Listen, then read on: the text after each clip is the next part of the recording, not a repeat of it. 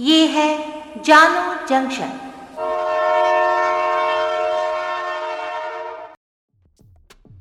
नमस्कार, आज है 6 जून 2022 मैं हूँ पूजा वर्मा और आप सुन रहे हैं जानो जंक्शन पे Hindi news podcast news rail.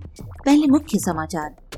Kanpur हिंसा के संदिग्धों की तस्वीर सामने आई। पुलिस ने 40 उपद्रवियों की फ़ोटो जारी की, कहा, अभी और चेहरे सामने आएँगे।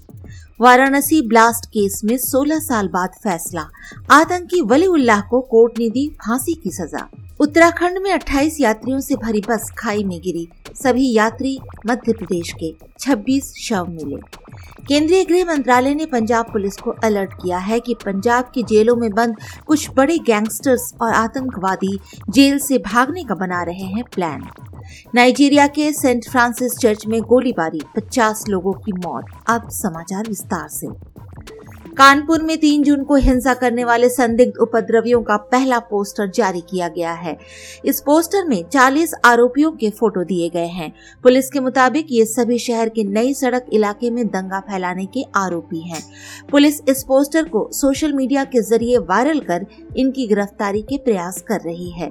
पुलिस ने कहा कि इनकी सूचना देने वाले का नाम गुप्त रखा जाएगा। नई सड़क पर लगे सीसीटीवी फुटेज निकालकर हिंसा करने वालों की पहचान की गई और फिर फिर उनका नाम पता की जानकारी के लिए पोस्टर के रूप में इसे जारी किया गया है। कानपुर हिंसा के बाद तीन जून की रात सीएम योगी ने गोरखपुर मंदिर से वर्चुअल बैठक की। सीएम योगी ने कानपुर का माहौल खराब करने वालों पर एनएसए और गैंगस्टर की कार्रवाई के निर्देश दिए थे। साथ ही कहा था कि आरोपियों की संपत्तियों पर बुलडोजर चलाया जाएगा। इसके बाद बेकनगंज थाने में तीन एफआईआर दर्ज की गई। चार जून को मास्टरमाइंड हयात ज़फ़र, जावेद अहमद खान, मोहम्मद राहीन और मोहम्मद सुफियान को लखनऊ से गिरफ़्तार किया गया।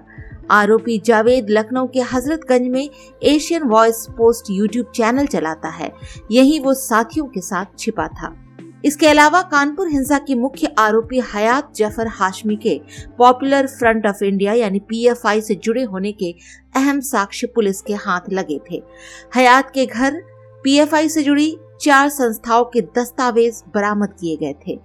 फंडिंग से जुड़े इन सभी दस्तावेजों को पुलिस ने कब्जे में ले लिया था। वाराणसी में 2006 में हुए सीरियल बम धमाकों के दोषी वलीउल्लाह को गाजियाबाद की अदालत ने फांसी की सजा सुनाई है। धमाकों के करीब 16 साल बाद ये फैसला आया है। धमाके संकट मोचन मंदिर, दशाश्वमेध घाट और कैंट रेलवे स्टेशन पर एक के बाद एक हुए थे। धमाके में 18 लोगों की मौत हुई थी। बता दें कि 4 जून को गाजियाबाद के जिला न्यायाधीश जितेंद्र कुमार सिन्हा की अदालत ने वली उल्लाह को दशाश्वमेध घाट और संकट मोचन मंदिर पर बम धमाका करने, हत्या हत्या का प्रयास, कानून के खिलाफ काम करने, दहशत फैलाने और विस्फोटक पदार्थ का प्रयोग करने में दोषी करार दिया था, जबकि कैंट रेलवे स्टेशन पर हुए बम धमाके के साक्ष्यों के आधार पर कोर्ट ने उसे बरी कर दिया था। उत्तराखंड के उत्तर काशी में रविवार शाम मध्य प्रदेश के करीब 30 तीर्थ यात्रियों से भरी बस खाई में गिर गई। हादसे में 26 लोगों की मौत हुई है। सभी यात्री चार धाम यात्रा पर जा रहे थे। एनडीआरएफ टीम रेस्क्यू ऑपरेशन चला रही है। उत्तराखंड सीएम आपदा नियंत्रण कक्ष से रेस्क्यू ऑपरेशन पर नज़र रखे हुए हैं।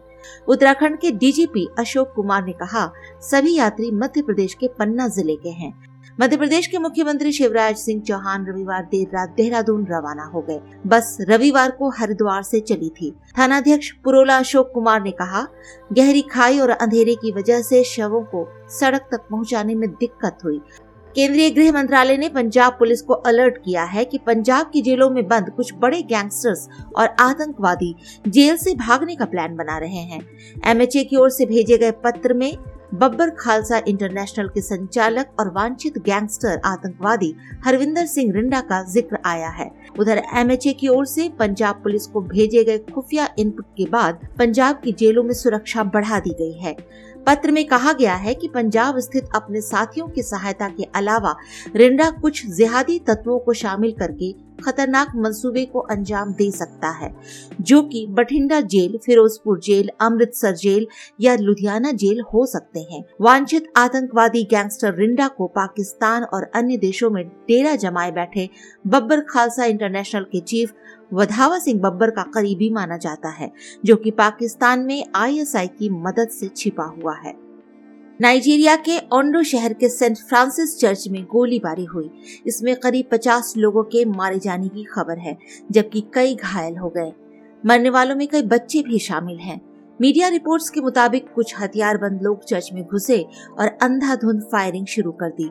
हमलावरों ने चर्च में विस्फोट भी किया। अब सुनिए कुछ संक्षिप्त समाचार। कतर शुरा परिषद के अध्यक्ष हसन बिन अब्दुल्ला अल घनीम ने आज दोहा में उपराष्ट्रपति एम वेंकैया नायडू से मुलाकात की।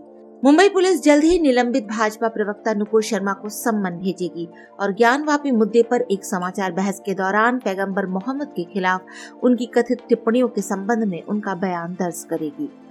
Uttarakhand board of school education ने उत्तराखंड बोर्ड परीक्षा परिणाम जारी कर दिया है। दोनों बोर्ड परीक्षाओं में सतहत्तर दशमलव चार सात प्रतिशत छात्र पास हुए हैं। गुजरात में आम आदमी पार्टी के राष्ट्रीय संयोजक और दिल्ली के मुख्यमंत्री अरविंद केजरीवाल ने मेहसाना में रोड शो किया। आज के लिए इतना ही। सुनते रहिए जानू जंक्शन पे न्यूज़ रेल।